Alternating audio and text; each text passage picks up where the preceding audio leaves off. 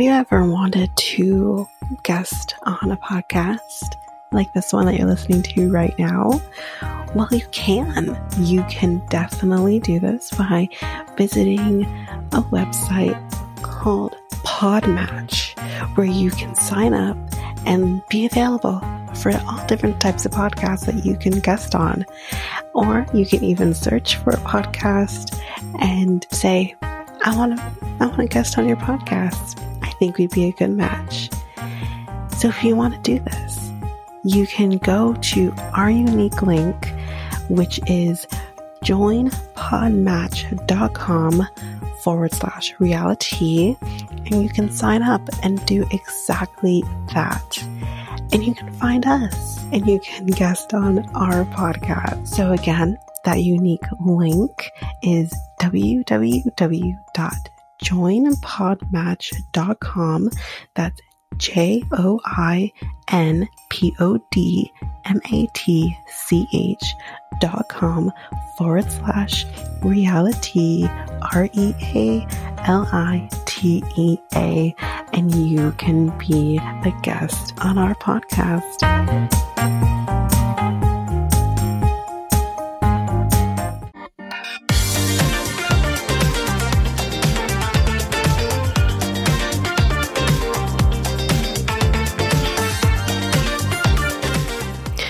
Welcome to Realitea Times 2, the podcast where we discuss all the trash reality TV we love to hate. I'm Tanika, and today we're going to be discussing The Other Way. So, we actually don't have any memes to discuss um, in the episode. There will be one meme for The Other Way posted on our socials we don't have any hot goss. So we're just going to jump right into the episode. Season 5, Episode 8 Mistrust She Wrote. So, first, we're with Holly and Wayne. So, we're kind of right back where we left off, her running away. And uh, I wrote, Put your shoes on.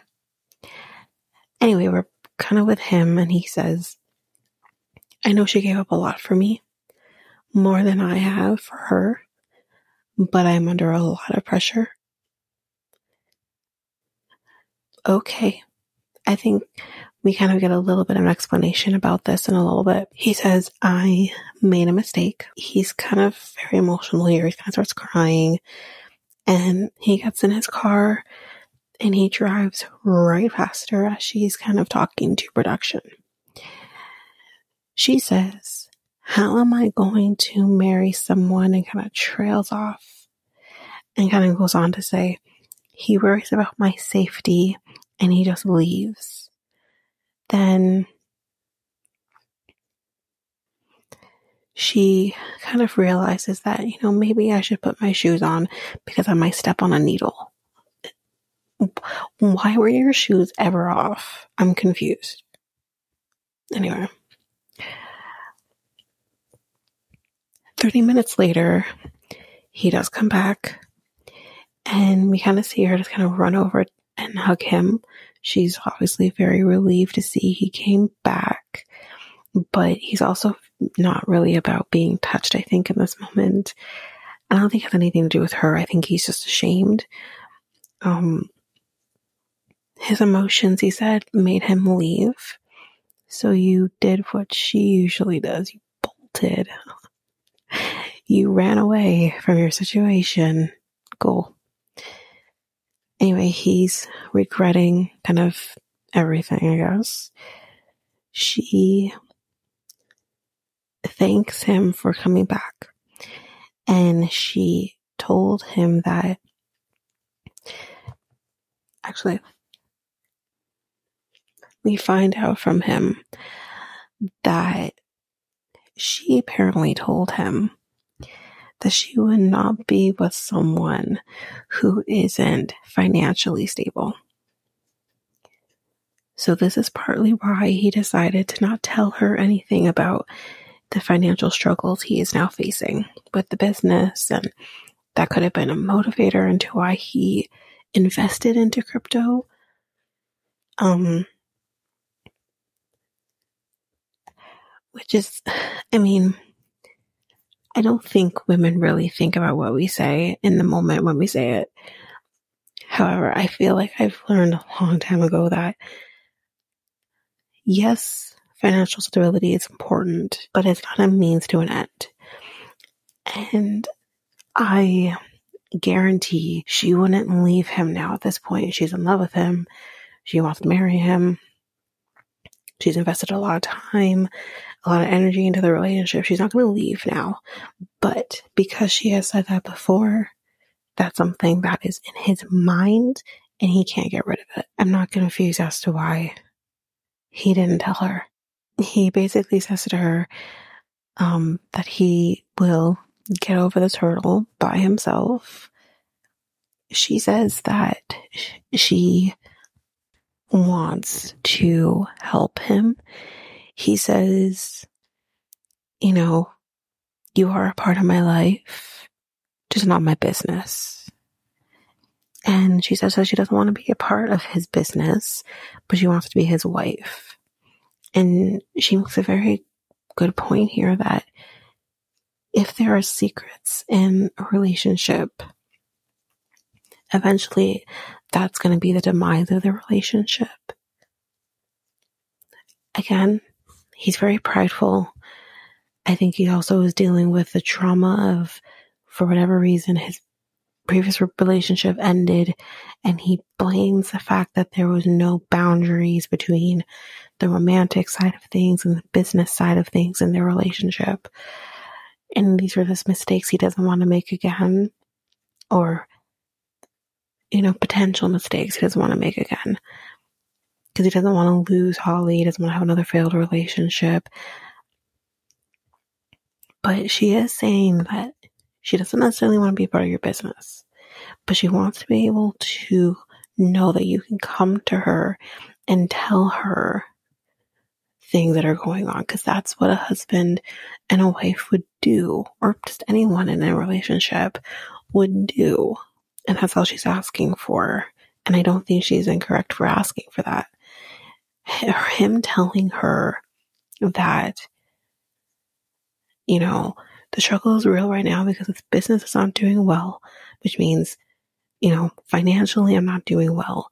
That has nothing to do with the business, but it does have to do with how they live, what they can afford, and whatever the case may be. That is a factor into their married life. So he needs to find this common ground where he can keep the business to the business and not involve her in it if he doesn't want that. And be able to tell her when things aren't going as well as maybe he expects it to. Because she is going to be your wife.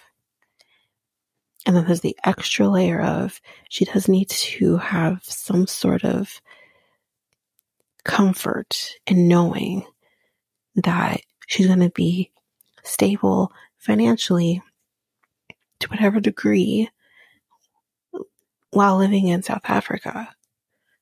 And that doesn't mean he needs to be where he was at before. That doesn't mean he needs to be rich. No one's saying any of those things, but I want to know that there's still something coming in.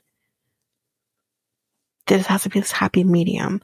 I don't know how they do that, but there needs to be a happy medium. Otherwise, you're going to the other extreme of things, and that can end your relationship. I don't know. But that's it for Holly and Wayne for this week. So, next, Brandon and Mary. So we're again right back where we left off. And he ends up asking production for an inhaler. She has asthma, he says to to them. So a medic comes over to her and helping her. I don't even know if they actually gave her an inhaler. I'm assuming they did. And you know, the medic is kind of telling her to breathe, you know, take deep breaths, get your breathing back under control.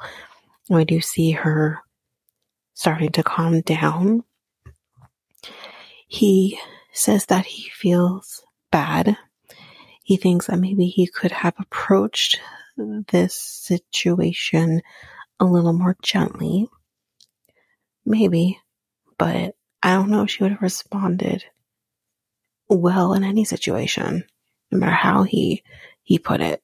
Because I think Mary knows deep down that her behavior is abhorrent. I think she knows that it's not. It, it's, it's something that maybe a normal person wouldn't put up with. And I think she wants to be able to stop. I really truly think she wants to be able to stop and trust him. But her her brain, how she's wired, she's not able to.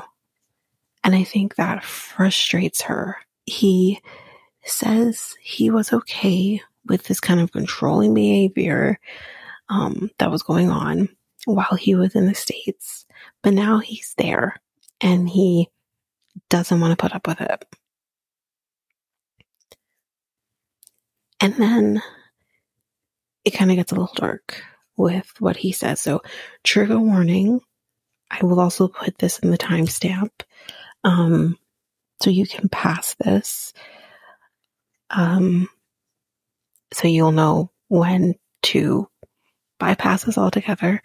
So I will, I will do that. But this is trigger warning for suicide, suicide, well, suicide att- attempt and maybe ideation. So just blanket trigger warning on on on this conversation that Brandon kind of gets into. So it's starting now. He says when he met her, he was in a very low place and he did try to take his own life. He starts crying and this was this hurt me watching him be so raw on those emotions. It was very hard to watch. Um, but he says when she messaged him, he says that it was the literal definition of a life changer. So read into that as you will. I think it's pretty evident what he's trying to say here. Um, he says that the lack of trust, it's so hard because it brings him back to a feeling of not being good enough. And at this point, he is just really trying to hold it together and not have a mental breakdown but you can kind of see he's at the brink of that. And he does say that it's really tough and he's trying to hold on. And it was so hard to see this young kid because he's he's a baby. At the end of the day, he's both of them are. He's they're both 23 years old. He is a baby, and to kind of see him just be in that moment and him kind of explaining like he didn't have anybody, you know, he kind of explains that I think what maybe pushed him into this attempt was his girlfriend cheated and they had been together for a long time. And then you have his mother who's using a father who doesn't seem to be very reliable and good father. And then he felt like he just wasn't good enough for himself either. So then this is where it could have led. And it's just so heartbreaking to see in this moment that he really is trying and Mary's not making that easy for him, which is why then I get into these two should not be together. There is more trauma here than we knew originally with what he has just said. And it's just, I, want to just say to them, it's okay to get the, the help, the, the support that you need in order to be mentally okay. And I'm not saying they need to break up, but I do think they need to take time away in order to focus on themselves, to be their best, their best selves for themselves and for each other. And I know like there's discussion out there of, well, she lives in rural Philippines. She can't get like the therapy. She has an internet connection. Maybe it's not a stable one nor a reliable one, but clearly it's reliable enough for her to be on the phone with Brandon for 24 7 before he moved there. I mean, I'm, and then again, there's also resources within. Usually, usually there is. I'm not sure how the how the setup is here, but there's always some sort of resource in in the church as well, if she wants to go that route. Um, that can help with all the traumas that she's dealing with. And the same goes for him. But that's the end of the trigger warning um, for that conversation. That doesn't come back up again. Um, so that's it. And a trigger warning. So she's crying and says that it's just hard to stop. She says that she's trying to, but she just can't. And she's afraid that he will leave her because of it. I mean, this whole thing is just completely out of her control at this point. I don't think if she was maybe a little more mentally stable, I guess, I don't think she would be doing what she's doing with him. But that's just my thought. But um, he does come back to talk and he says that he, he's sorry. And he asks, like, if there's anything that she wants to say. And she does say that she's sorry. However, he tells her to not be sorry. And it is in the moment he says that that's not what he wanted to hear. He needs like her to trust him and he does have some doubts. So in the next scene, it's the next day. They're going for a walk to um, her high school. And she says that she does feel better today. And she says that they are definitely okay because she's okay. But she hopes that he understands it's hard to trust him and she tells him like she's afraid of him leaving and kind of what she's already kind of reiterated many times at this point. Um, and she says, just give me time. But the problem is that she's not going to be able to do the work on her own. She needs the support of a professional to guide her in getting to a place where she can be happy just for herself. And that will exude everywhere else in her life. She's not going to be able to do this on her own. She is dealing with legitimate things that have impacted her very young life. So, she says that she loves him and he does get very emotional with what she's saying. She says a lot more than this, but the brunt of it is like she's says she like she loves him and he's important to her and all of that. And he says that this really does mean a lot to him. So we'll see how it goes. But that is the end of Mary and Brandon for this week.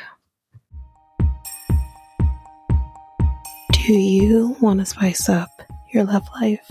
Well, you can make that happen by going to Love Shop, where you can get sorts of different things, whether it's for both you and your partner or just for yourself. For solo play, you can get things, all types of vibrators, maybe more kinky type toys, or you can just buy what every person may need, like lingerie or protection, or even just something to make it a little more fun, like games or novelty things.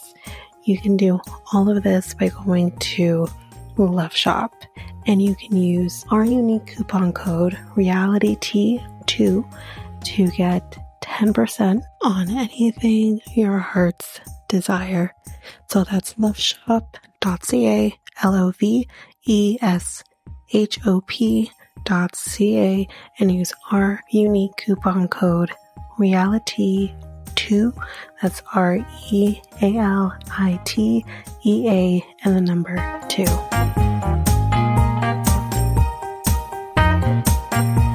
now we're with the new couple alerts we have Sarper, and he's 43.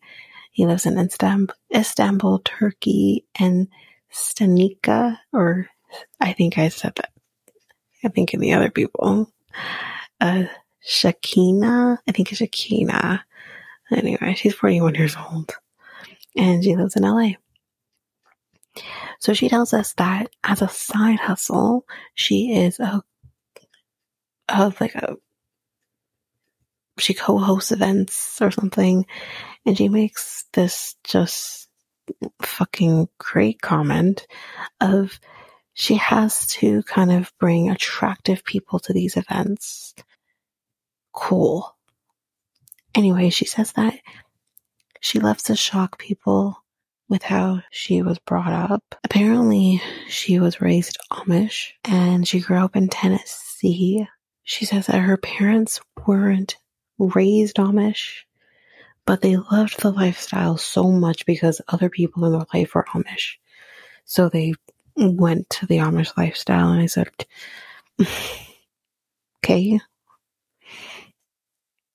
Anyway, she would be pretty rebellious and she would color her nails with marker. She would wear makeup and obviously none of this was okay in the Amish lifestyle. And she says that she wore her parents down to the point where they eventually just left the Amish. And I said, shit. Okay. So she then tells us that she owns her own business. She's an esthetician. She has been licensed for 20 years. Because listen, I was shocked because I actually didn't know her age initially when I first watched the episode. When she said 20 years, I said, fuck, how old are you? And then when I found out the second time watching the episode that she's 41, I'm like, oh my God. I mean, that's plastic surgery, but she looks incredible anyway. Just, I was shocked. Anyway, she, we see her meeting up with her friends and Sarper is brought up. So this is where we learn a little more about him. So she tells us that she had a series of toxic relationships and then she met Sarper. She says a Sarper is a model and a personal trainer she thinks he's gorgeous. And I said, teach their own. Okay. And she said that, you know, some couples, you know, they had them at hello. No, they fucking didn't. This isn't Jerry Maguire. but anyway, she says that he had her at highlighter. So this is a makeup thing. Like, I don't actually wear makeup. um, but yeah, he apparently wore highlighter on the bridge of his nose or something on a date. Anyway, she thought that him wearing makeup was so cute. And I said, okay. Again, to each their own. She was so happy with the day she couldn't get him off her mind that she ended up going back to Turkey and spent a week with him. And this is where she tells us that their sex life is out of this world and cool. She says her connection is very strong with him, and that is why she's going to be moving to Turkey. We find out here because her friends ask the question How long have you guys known each other? Five months, she tells us. This is exactly what Miss Rogovich did. Knew the man for five months and then got married to him, and look how that's going. Anyway, her daughter will be going to a little thing called boarding school so that's why she's going to take the advantage of going to Turkey. Her friend Shauna says that all the guys that she has been with, he's not really trying to change her or anything. Well, hold on. Wendy has something to say about that. She says, I don't know about that. And apparently he told her she has to weigh a certain weight. So I believe the weight is 128 pounds. She has to change her makeup, he tells her. And she also has to change the color of her hair. Who the fuck is this guy? She says that he, you know, she got a personal trainer there in LA and she wanted to gain muscle, but he doesn't really like that kind of look. He wants her to be lean. And I said, yeah. Forget it. I'm not even going to say. I'm not even going to say, but like, you're not exactly the greatest looking guy that I've seen ever, especially on the show. So, um, yeah, go, go fuck yourself. Um, she says here that, you know, past relationships has really taught her some valuable lessons. And I said, yeah, you're not applying them clearly because you're willing to settle for this fucking turd of a man who's telling you how much you should weigh, how your makeup should look, how hair color you should have. He's disgusting. She says that if she doesn't take this risk, she will never find something like this again. And I said, it's probably for the better. That if you, you know, if you just didn't find something like that again, because he's not a fucking prize by the sounds of things. Anyway, in the next scene, we see this dude. His name is Dan. It's really Dan. And he wants to talk to her alone. This was so sad to watch in a different way. He tells her they have been so like close, I guess, whatever. But he says he really still does love her. A pardon. He thinks that they should be together. And I said, this is when you tell her which is in another relationship. That's pretty fucking sad. Anyway, she says that he is so perfect. She says this in the moment. He's a perfect catch clearly for someone else because she fucking friend zones him in this moment. She says that they apparently did try to date, but it just didn't feel right. And I'll tell you why it didn't feel right because he's not bad boy enough for her. She needs, that's her kink. She needs this bad boy thing. Someone who's gonna like whip her around and Dan does not seem like he's the type. And I think that's the problem. That's her problem. I think personally he's probably dodging a bullet. He he doesn't necessarily hope that the relationship ends. Sure you don't. But he says that you know, he hopes that her you know, he she opens her eyes. And she says like I can't do that. Like, she's clearly invested in Sarper, so she's never going to be able to have her eyes open because her eyes are tunnel visioned on him. Anyway, she then says she loves Dan, and I said, that's You can't tell this man that. He's like in love with you. anyway, he says that, you know, he'll always be there for her. This was so sad and pathetic to watch. But, anyways, that's it for our new couples, Harper and Shanika, Shanika, whatever, whatever. Next, we're with Miserable Bitch and Yohan. Lisette and Sandra are gone. That's so sad. Bring them back, please. Anyway, she's sad about it, but they're going to be going to a fertility clinic today. They're going to the same doctor that we saw back in Love in Paradise, her first season of Love in Paradise.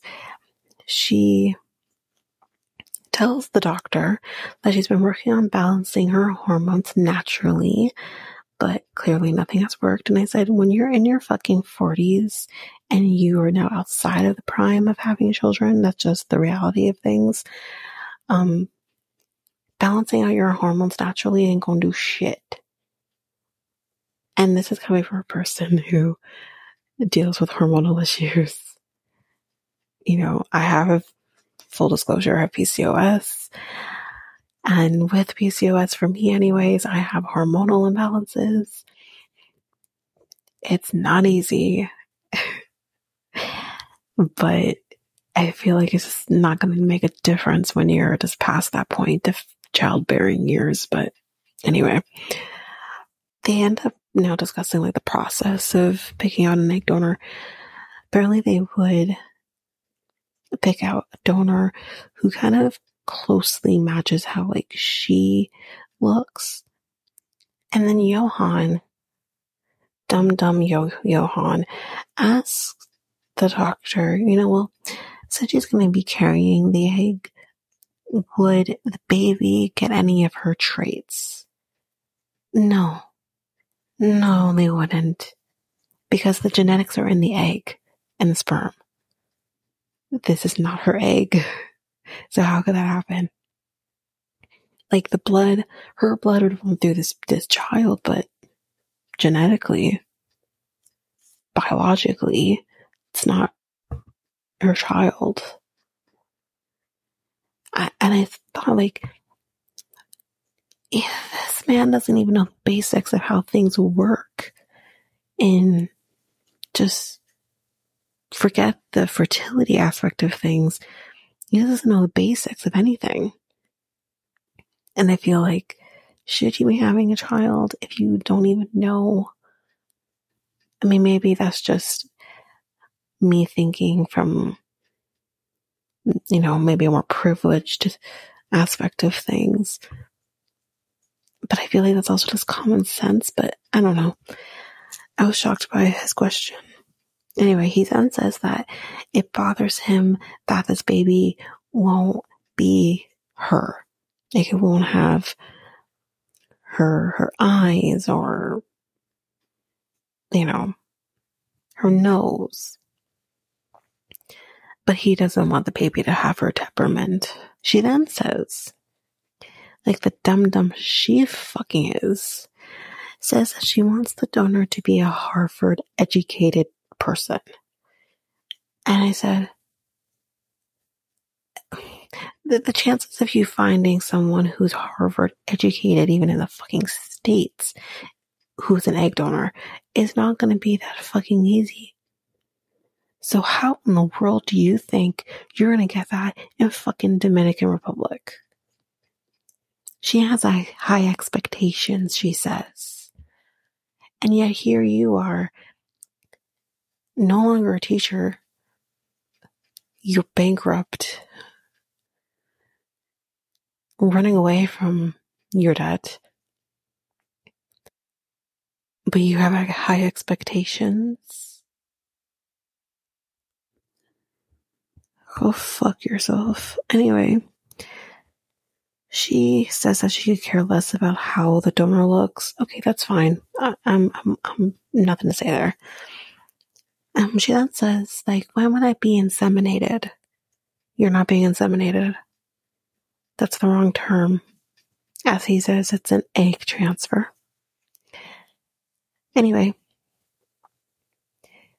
he says obviously like not obviously but he says here that you know with the process um of you know fertilizing the eggs they could potentially have about six to eight embryos he tells them that they could start the process in as quickly as 15 days not bad not bad at all he then says you know if you were to start today the chances of success would be 65 to 70%. However, he suggests that it be done quickly because the longer she waits, the more her chances will dwindle.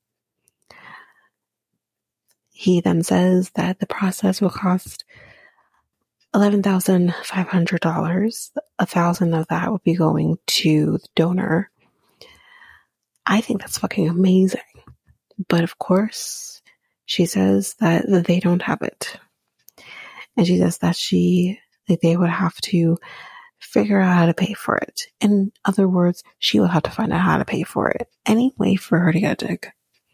Anyway, she says that they have fundamental differences and they're going to have to obviously work through that. So in the next scene, they're back in the car. I guess they're going home and he feels excited about the prospect of him becoming a father soon. She's nervous. She says that they need to be on the same page with things. And then in English, and I said, he doesn't fucking know what you're saying, which is why you said it in fucking English. But she says, you know, if we were on the same page, it doesn't, uh, sorry, if we are not on the same page. It doesn't matter how much money they have. And I said, so what the fuck have y'all been doing for, what is it now, a year, year and a half that you guys have been together? What the fuck have you been doing besides fucking? This is when you have conversations about how you're going to raise this child. But I guess I'm asking too much, I guess. I don't know.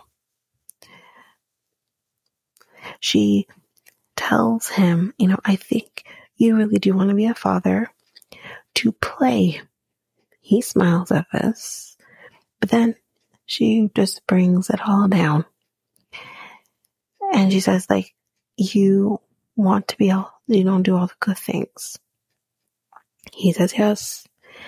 And she says, but there are difficult things too. And he asked, like, what? And I said, okay, come on, Yohan.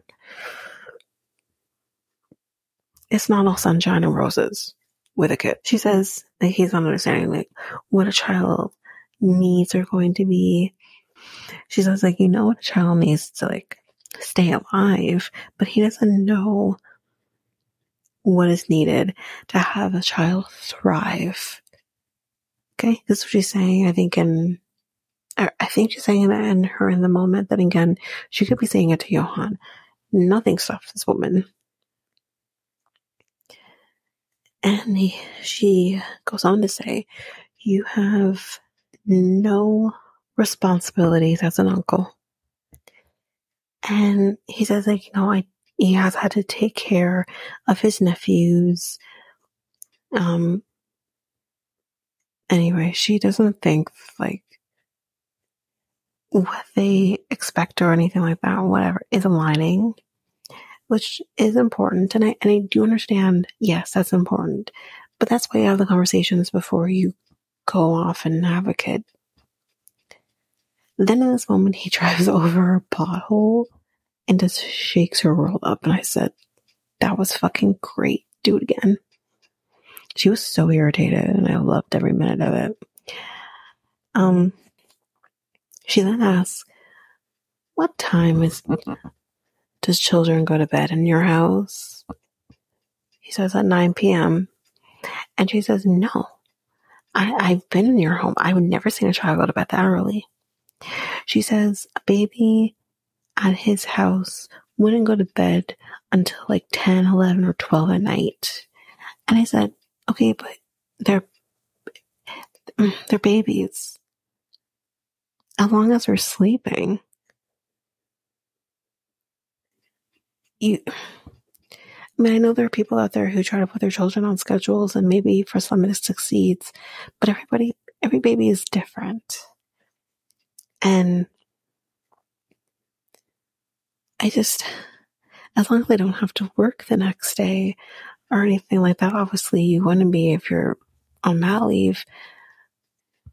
Let the child I'm not gonna, this is what I'll say, I'm not gonna stress myself over putting my child on a schedule. Eventually they will get there. But we were talking about fucking babies here. They control you, not the other way around. Anyway, she says a schedule is necessary. For who? For you? because she makes it about the baby, but I don't fucking buy it.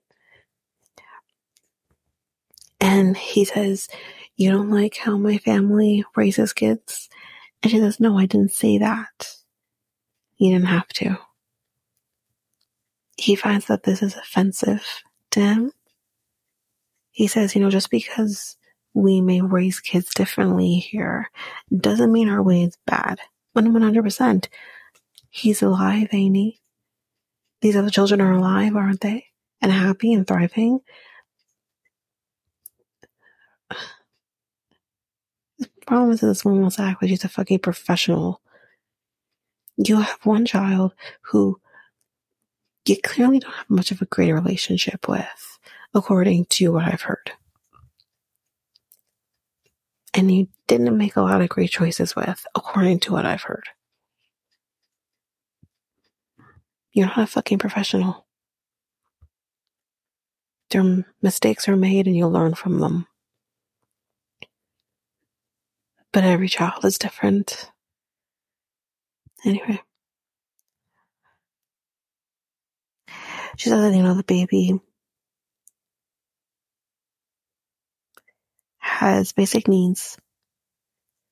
And she, she says like, you know, they need to have spirituality, do you think your fucking kids at a certain point care about spirituality or religion or any of those things?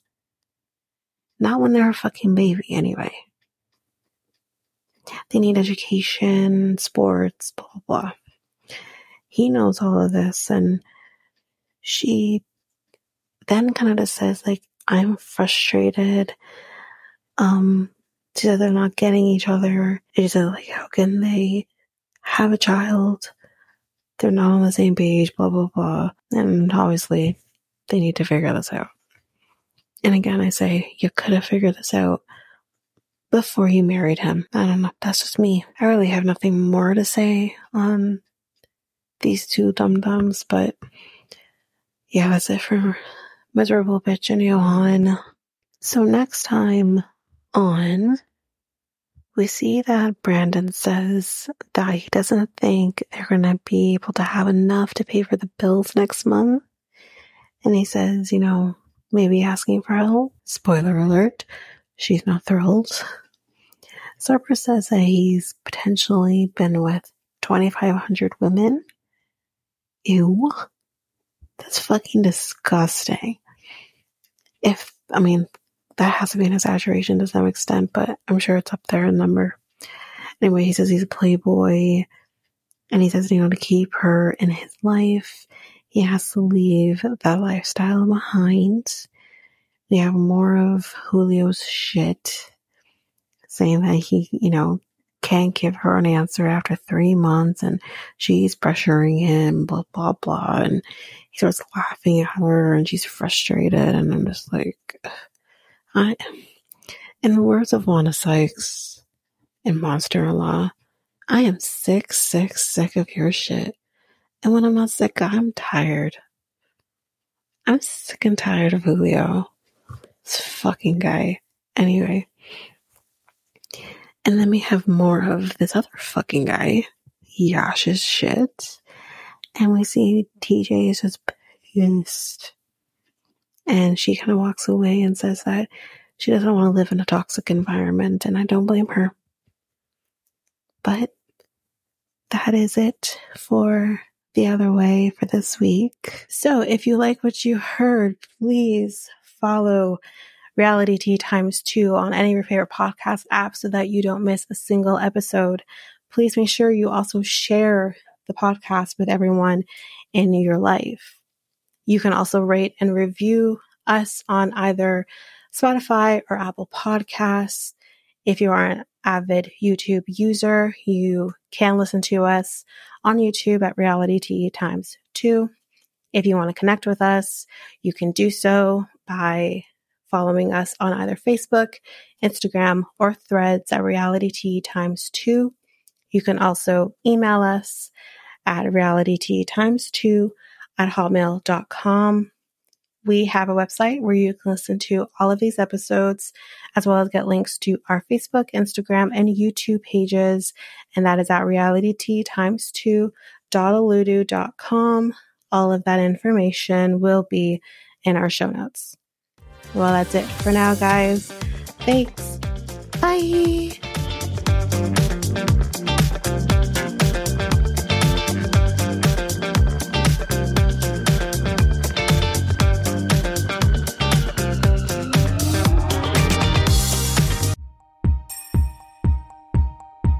Have you ever thought of starting your very own podcast? Doing the research, I found something that would have made editing easy and seamless and makes the podcasting experience just that much easier. And I am talking about Alitu. This is a podcast software that I use for editing of our episodes. It is amazing. It is easy. You're also able to get help from chat, doing chats and getting the information that maybe you just need a little more help with. They also have access to different articles that can also help you that have been just godsends for me. Also with Alitu, you can create clips. You can do your ads. That's, that's like this very one I'm doing right now. And you can create your trailer very seamlessly just by clicks of buttons. You can also use Alitu to publish your episodes just straight from the software. It's so easy. I highly, highly recommend it. You can get access to Alitu by using our unique link, which you can find on our show notes, just down there at the bottom at the show notes. And you can get access to an easy software